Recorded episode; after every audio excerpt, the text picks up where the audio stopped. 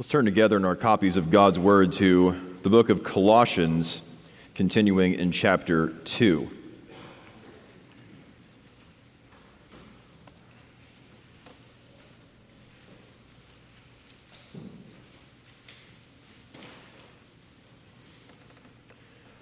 Looking this evening at verses 18 and 19.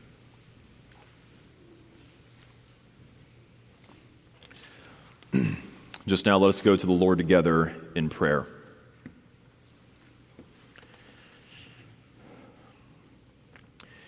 Great God, our Savior Jesus Christ is so great, and we are so small and insignificant.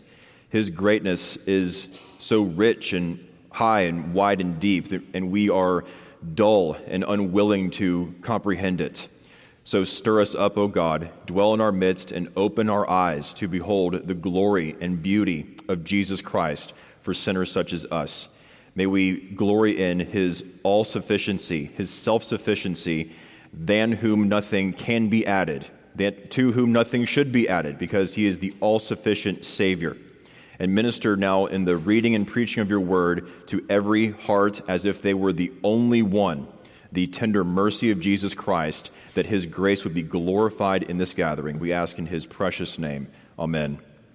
Please stand as we read God's holy, inspired, and infallible word, Colossians chapter 2. Let's begin at verse 16. Therefore, let no one pass judgment on you in questions of food and drink, or with regard to a festival, or a new moon, or a Sabbath. These are a shadow of the things to come, but the substance belongs to Christ. Let no one disqualify you, insisting on asceticism and worship of angels, going on in detail about visions, puffed up without reason by his sensuous mind, and not holding fast to the head, from whom the whole body, nourished and knit together through its joints and ligaments, grows with a growth that is from God. Amen. And may God add his blessing to the reading of his word. You may be seated. A few weeks ago, we came to a high point in Colossians the believer's resurrection with Jesus Christ in his resurrection from the dead.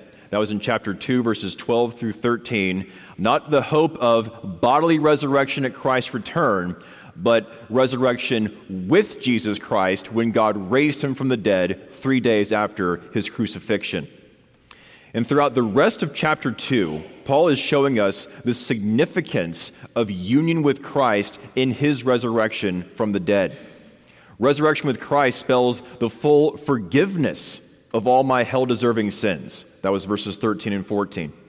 Resurrection with Christ is the death blow to the evil one and all of his wicked host. So now that the, the devil has nothing to accuse me of in God's court of law because I, as raised with Christ from the dead, now have a God approved righteousness. That was in verse 15. And now, in this section, from verses 16 to the end of the chapter, we see another wonderful aspect of resurrection with Christ. Being raised with Christ enables us to stand against and answer false teaching. It is not our cleverness, our methods, nothing that we can come up with or do that will protect the church from false teaching. It is living person to person union and communion with the risen Christ that protects the church from false teaching.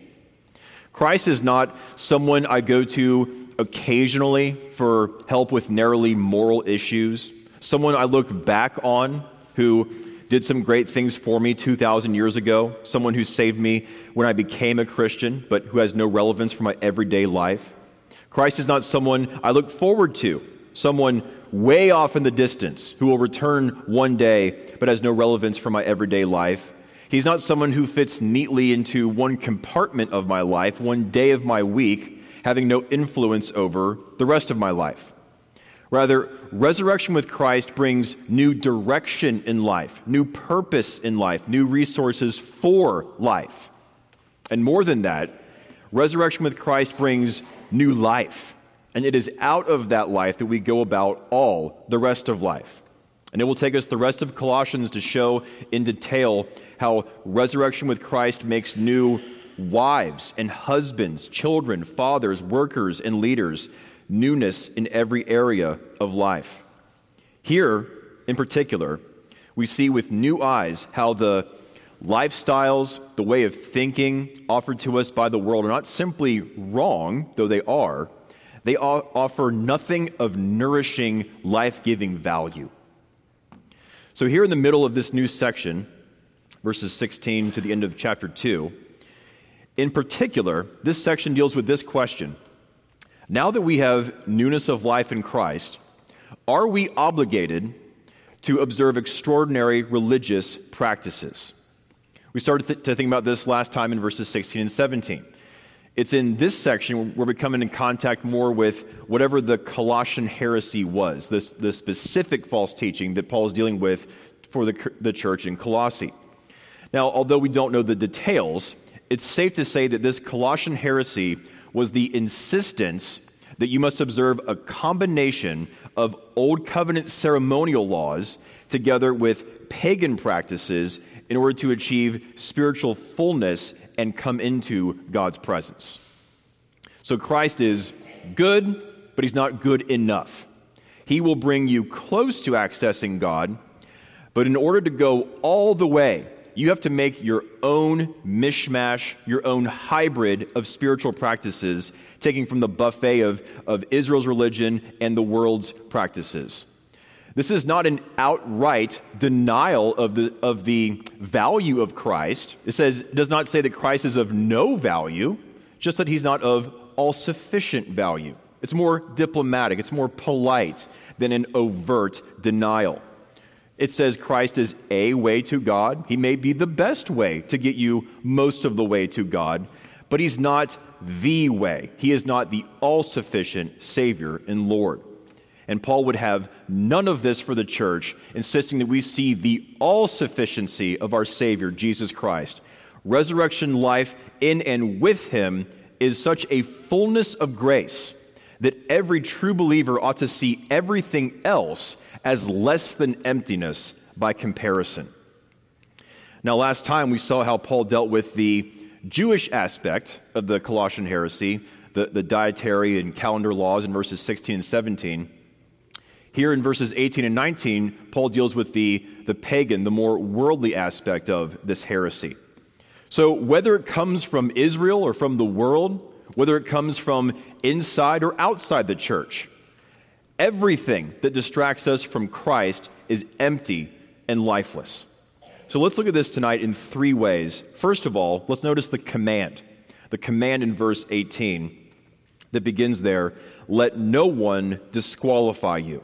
This is the main thought here in these two verses a command not to let anyone disqualify you, believer.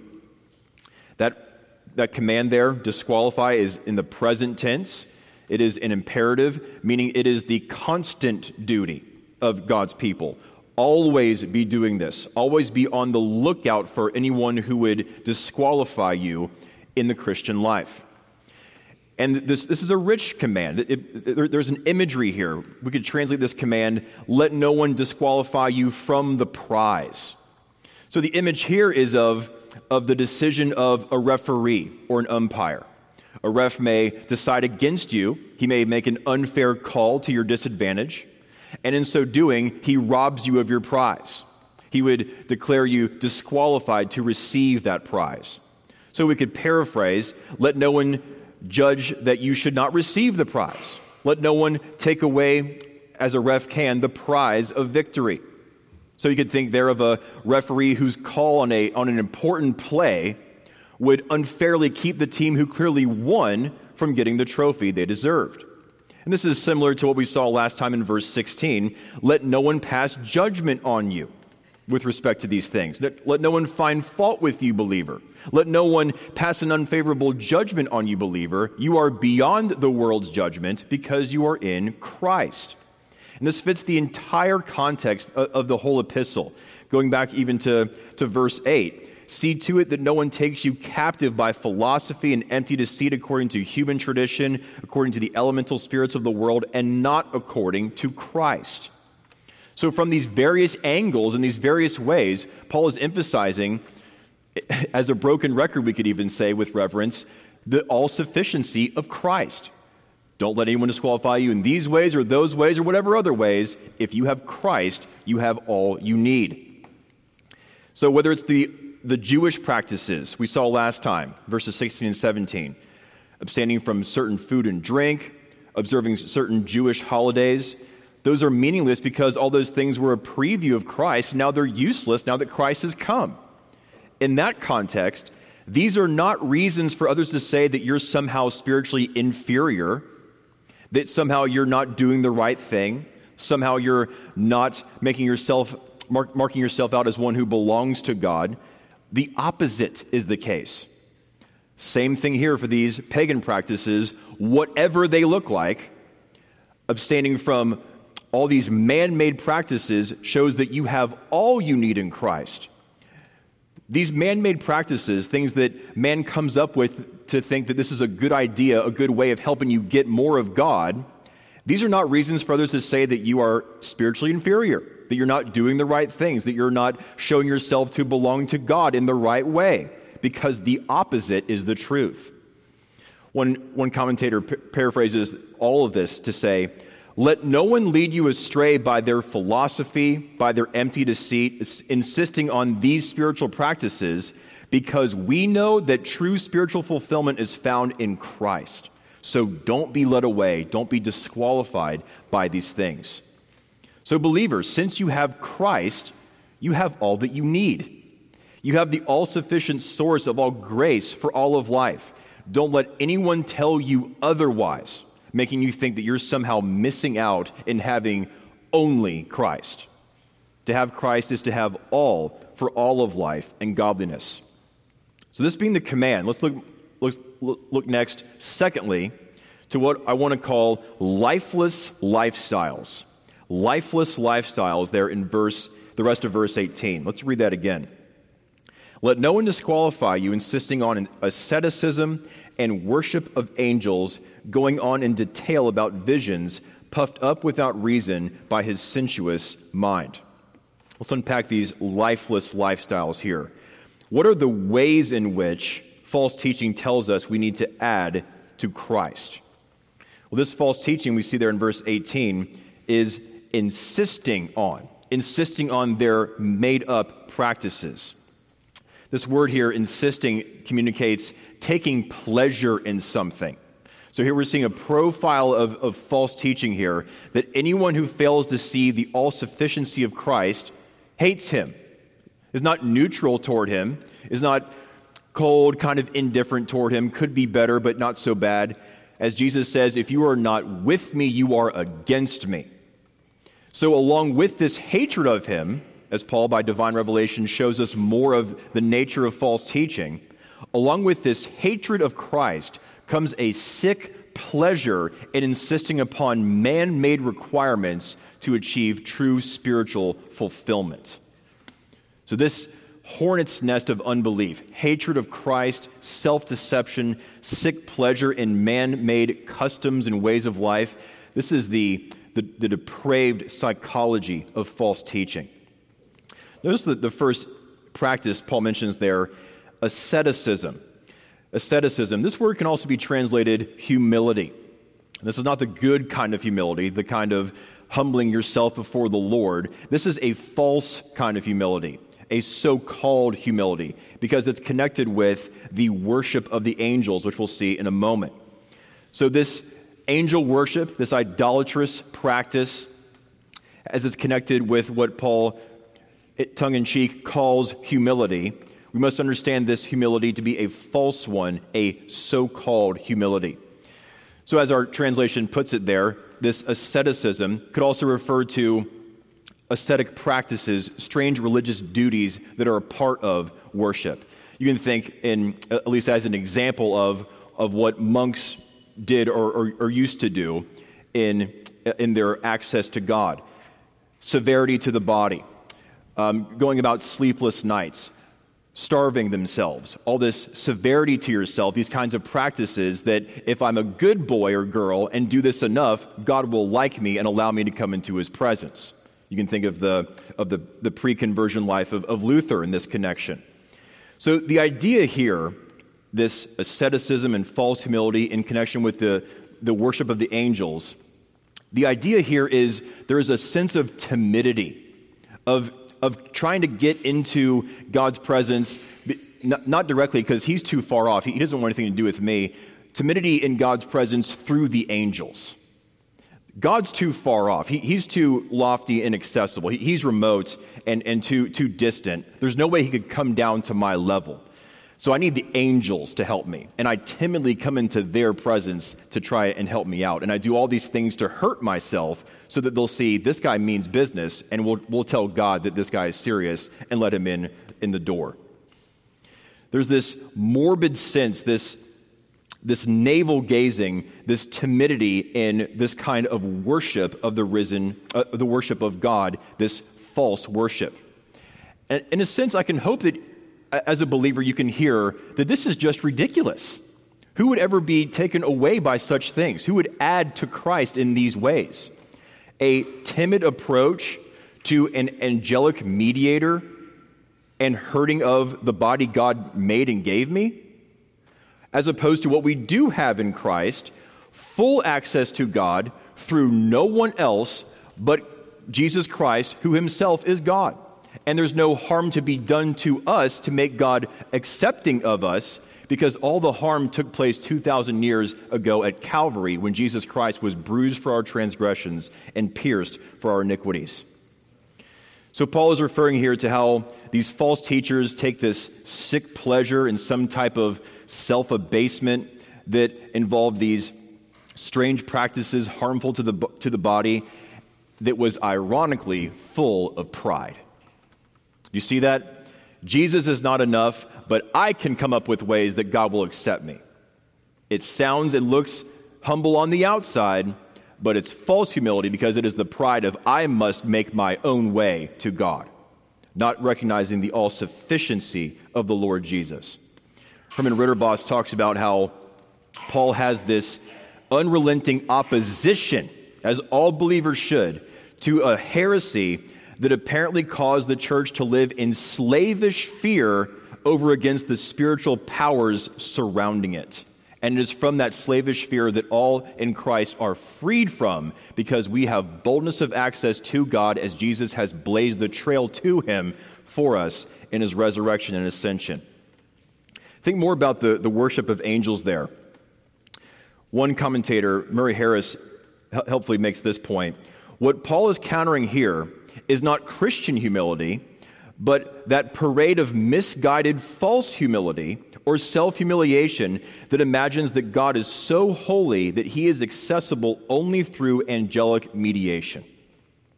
And that is, the, that, that is part of the, the system of false teaching that Paul wants us to see is exactly that, is false teaching. God is not so high up and lofty and inaccessible that he can't come down. Rather, he is so high and lofty and inaccessible that the only way for us to get to him is that he did come down, all the way down to suffer our hell in our place to bring us into heavenly glory. This is a false understanding of the, of the distinction between creator and creature. Not that he's so far off that he can't be accessed, but that, that he is so far and so near and has made himself accessible to us sufficiently in his only Son, the Lord Jesus Christ. No use of angels, no use of your made up customs, no use of anything. Jesus paid it all, all to him I owe, and he, he is the only sufficient Savior. Another commentator points out how the, the honor of angels was probably something Paul talked about here to describe what the false teachers were doing, calling on angels as intermediaries of God who could be manipulated for protection and assistance to ward off evil influence or, or evil powers such as the fundamental elements of the world, the rulers and authorities, and the thrones and dominions. The, the magical invocation of angels was a key element in folk religion at this time when Paul was writing. So, all these things that people at the time thought they needed angels for help for, Paul's already set up to this point that Jesus is authoritative over them. He made them, they fell from him, and he still exercises lordship over them as risen from the dead. You don't need anything in addition to Jesus. Angels throughout Scripture are always worshipers with man, never to be worshiped by man. Remember in our scripture reading this morning from Isaiah 6, when Isaiah sees that, that, that vision of the pre incarnate Christ in his glory in the heavenly temple, what does Isaiah say? Woe is me, these angels are too, are too glorious? No, he is, he is wrecked by the presence of Christ, not the presence of the angels. Revelation 19 in, in, a, in, a, in a different way. Remember how the Apostle John sees one angel and mistakenly falls down to worship that angel that he sees, and the angel immediately corrects him. You must, you, you must not do that, worship God. Angels never insist in God's word that you go to God through them, but that you go to God in Jesus Christ. We're thinking of how the author of Hebrews talks about angels in relation to Christ. Hebrews 1 and 2 and chapter 4. That Christ's superiority to the angels is seen not in that he is too transcendent to be approached by us, and thus we need the angels to get us access to him. Rather, the transcendence of Jesus Christ is displayed in the fact that Hebrews 2:16, it is not angels that he helps, he helps the offspring of Abraham. And because Christ is our merciful, sympathetic high priest, we can draw near to him with confidence, completely independent of other helpers. Because he is our merciful and sympathetic high priest. Last thing in this point I want to bring to your attention there in verse 18 going on in detail about visions, puffed up without reason by his sensuous mind. Now, this phrase about the going on in detail about visions, this is more difficult. It could be translated something like, which, this, which the false teacher has seen upon entering. It, it could be a reference to pagan practices going into their false holy place and ecstatic visions that they would have and angels that they would have seen and special experiences that they would have encountered that because they encountered them and you didn't, well, they have greater access to God. And you're kind of the spiritually inferior one, and they're the superior one. They have those special mountaintop experiences. And believing in Jesus, that's all well and good for you Christians. But if you want to get the real thing, you got to see the stuff I've seen, experience the stuff I've experienced. That's the real ticket to, to spiritual fullness, these visions, these feelings, these access to secret things. And Paul's insisting maybe they saw those things and experienced those things, maybe not. That's not Christ. When you have Christ, what more do you need? Such man made secrets, those are all about you, all about you feeling good, all about your experience, all about using God to make you feel good and special, not the glory of God. Don't worry about your experience being different from anyone else's experience especially when you have Christ. And whether you feel like something's going on or not, whether you have the warm and fuzzies and the liver shivers or not, you have Christ. And that's all you need to worry about, is if you have Christ. That's why such things manifest in pride, as Paul ends verse 18 there. Those who insist on these things are puffed up without reason by their sensuous mind. Another way to put this, they're they're baselessly inflated by their fleshly mind. Flesh being the reference to their sin nature there. Their, their attitude, their, their way of thinking is that they are groundlessly conceited. What may at first look like humility is false humility because they're insisting on their own made up ways of doing things. They have an exaggerated self conception.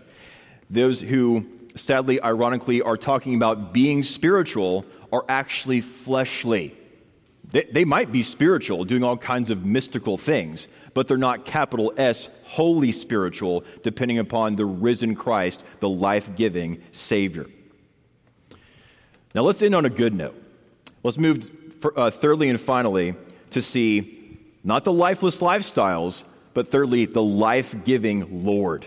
The life giving Lord there in verse 19, which reads, And not holding fast to the head, from whom the whole body, nourished and knit together through its joints and ligaments, grows with a growth that is from God. Now, Paul presents it there in the negative, but by implication, he's also presenting it positively. Not holding fast to the head. So, everything we've seen so far, these lifeless lifestyles, that's all just variations on the theme of you're not holding fast to Christ. But think what this means positively, believer, for you, you who do hold fast to Christ.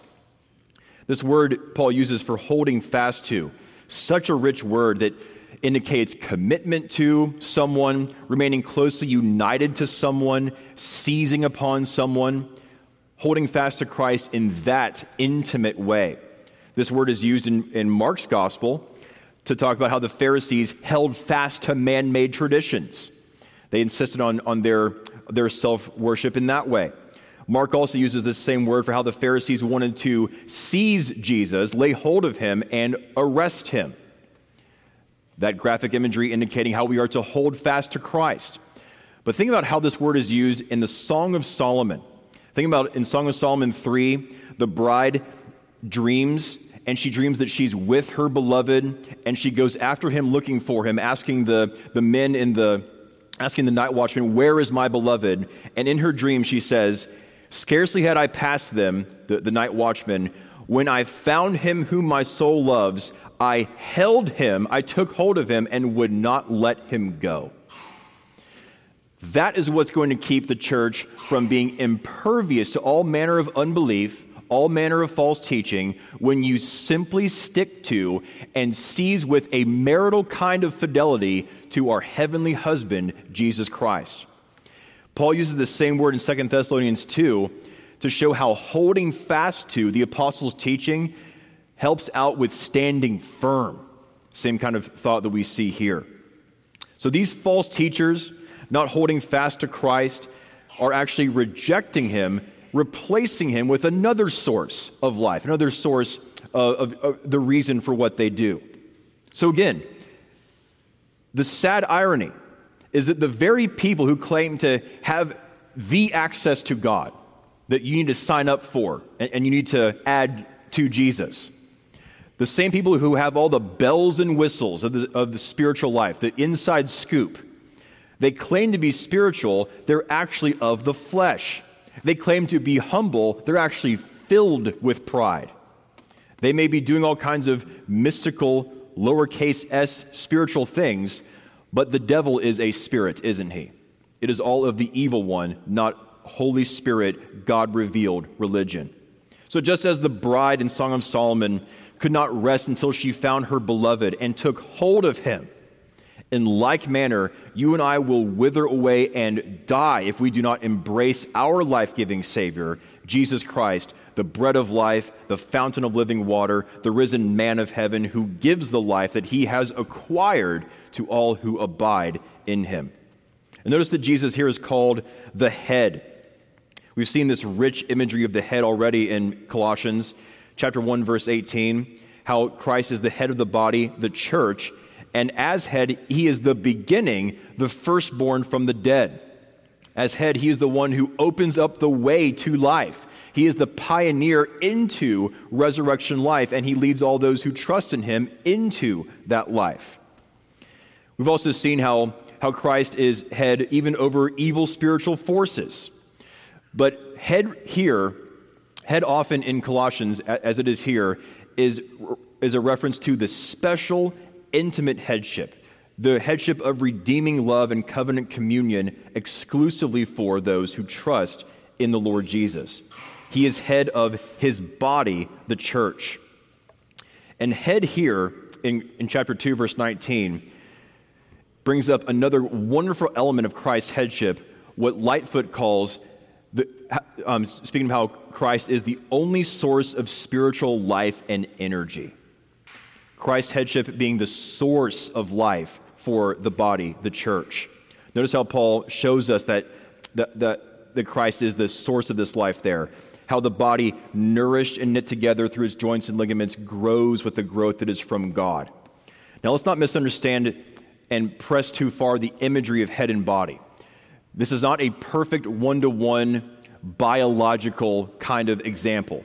We're not to think of any sort of monstrosity as a decapitated head being fused to a headless body.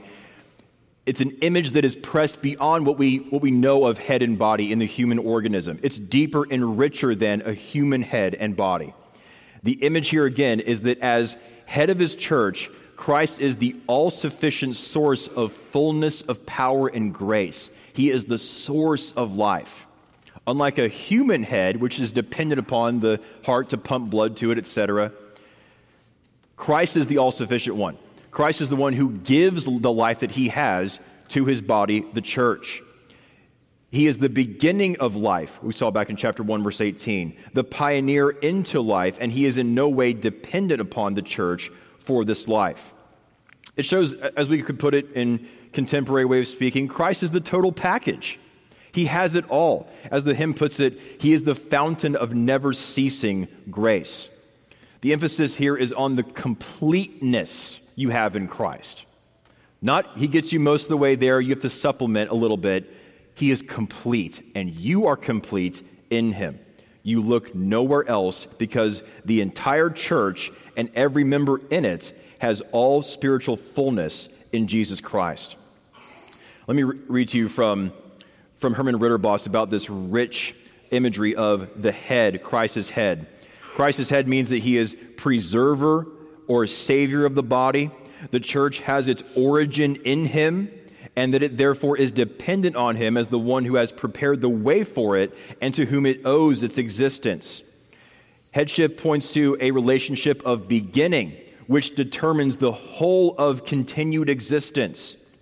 The thought here is of, of containment of the one in and through the other. By Christ's position as first, by his unique and decisive action with regard to his body, that occupies a determinative and dominant place. Christ is representative of his people. He has obtained abiding control over his people and continuing communion with his people.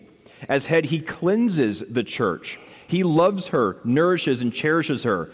Think of Christ's husbanding headship in Ephesians 5. The two are one flesh. As the head, Christ so much desires to unite himself by his Spirit with the church and to dwell in it because it is from him and it is one in him and with him. The church belongs to Christ. The church is, is united to Christ and has all communion with him by his Holy Spirit. And that's just a taste of the rich imagery of headship of Jesus Christ over his church. It is from him and from Him alone that we, we derive all of our nourishment for this life and the life to come. Going elsewhere will simply unplug you from the only life source. But going only to Him will get you more than all you need in the fullness of grace that is the risen Savior, Jesus Christ. Just as, to put it historically, just as woman came forth from man in the first creation, so also the church came forth from Christ in a work of new creation. And as goes Christ, so goes the church. He has acquired newness of life, and in resurrection with him, we have that life in him. And it is in this life that he nourishes and cherishes and sustains his church all the way until the day when we see him face to face, as Isaiah 11 puts it they shall not hurt or destroy in all my holy mountain, for the earth shall be full of the knowledge of the Lord as the waters cover the sea. Notice how Paul unpacks, as if that was not enough, this rich growth imagery. Who is it that grows from this source? The entire body, verse 19. The whole body. This is in the singular, referring to the totality of the church. All the body, no part excepted. There is no hierarchy of one believer over the other in the church. If you have the faintest grasp of Jesus Christ, you have Christ. You have all of him. The whole body is nourished from him, not some more than others. The body, though many in parts, as Paul puts it here in this organic imagery, the body, though many parts, is one in Christ. And as unified in him, we are nourished together from him. Stephen Baugh comments on this from the same thought in Ephesians 4.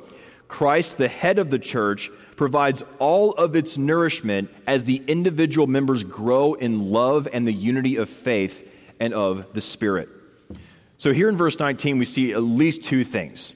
It shows us the organic nourishment and sustenance that all believers receive from Christ.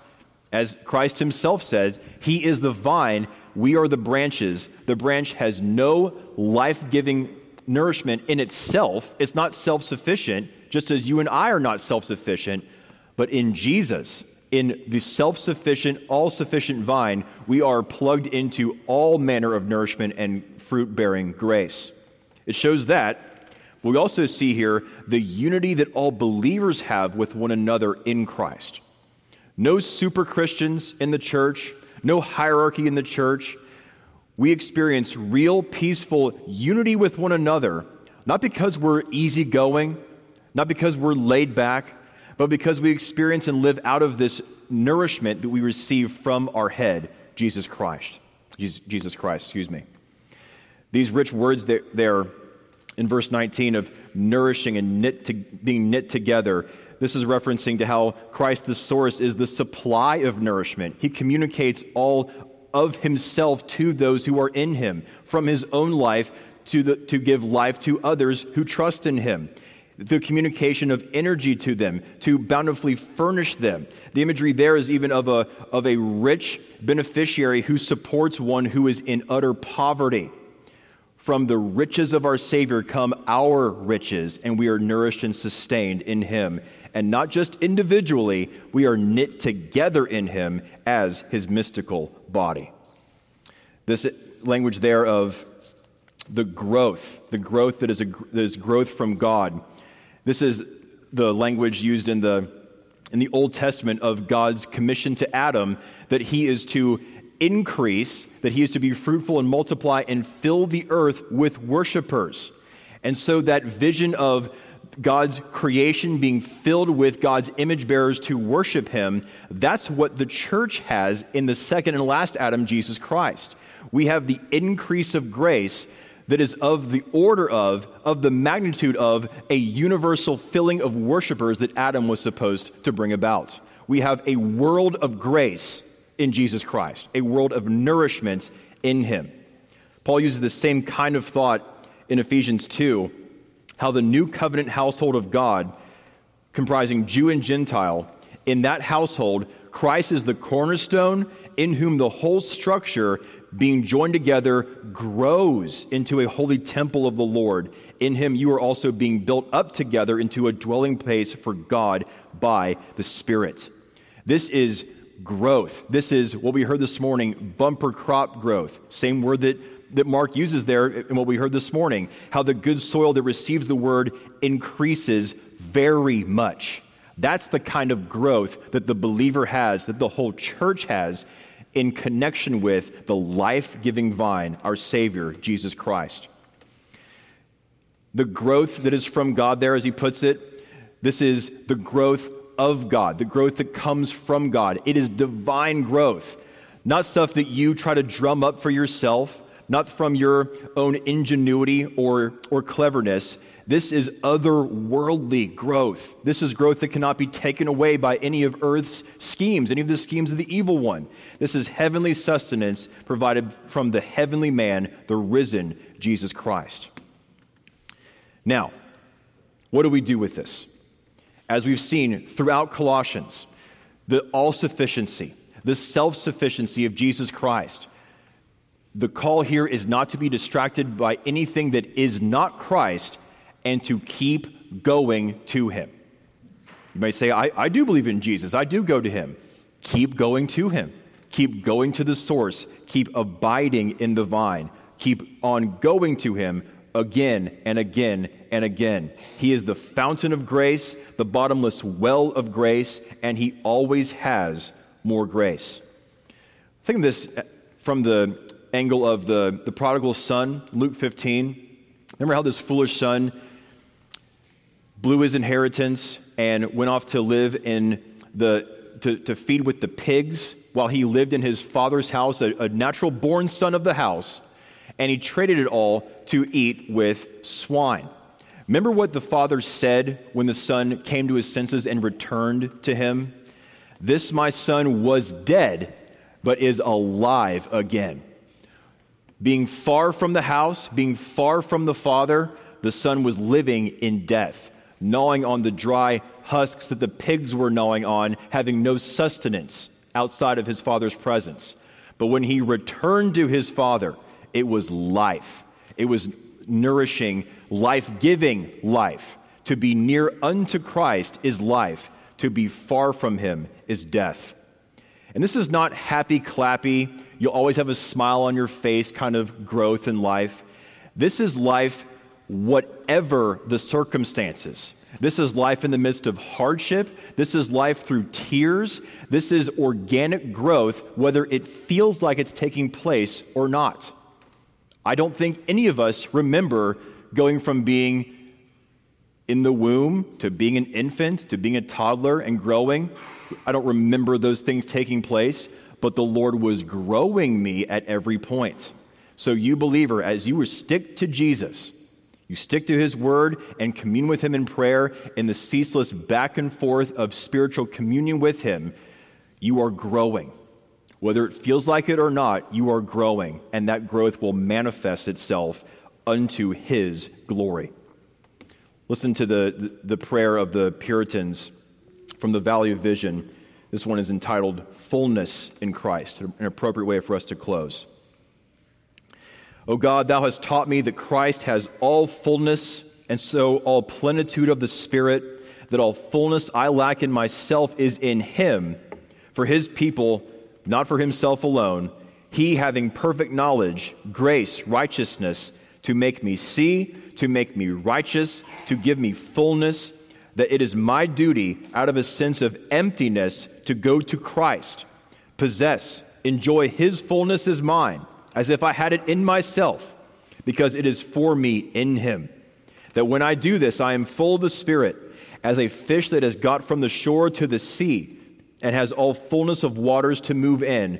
For when faith fills me, then I am full. That this is the way to be filled with the Spirit, like Stephen, first faith, then fullness.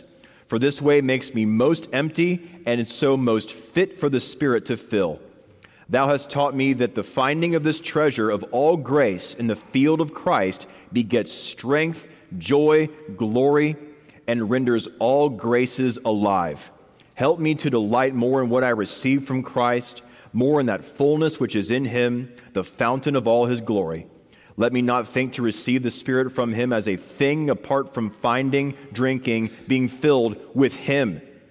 To this end, O God, do thou establish me in Christ Settle me, give me a being there, assure me with certainty that all this is mine, for this only will fill my heart with joy and peace.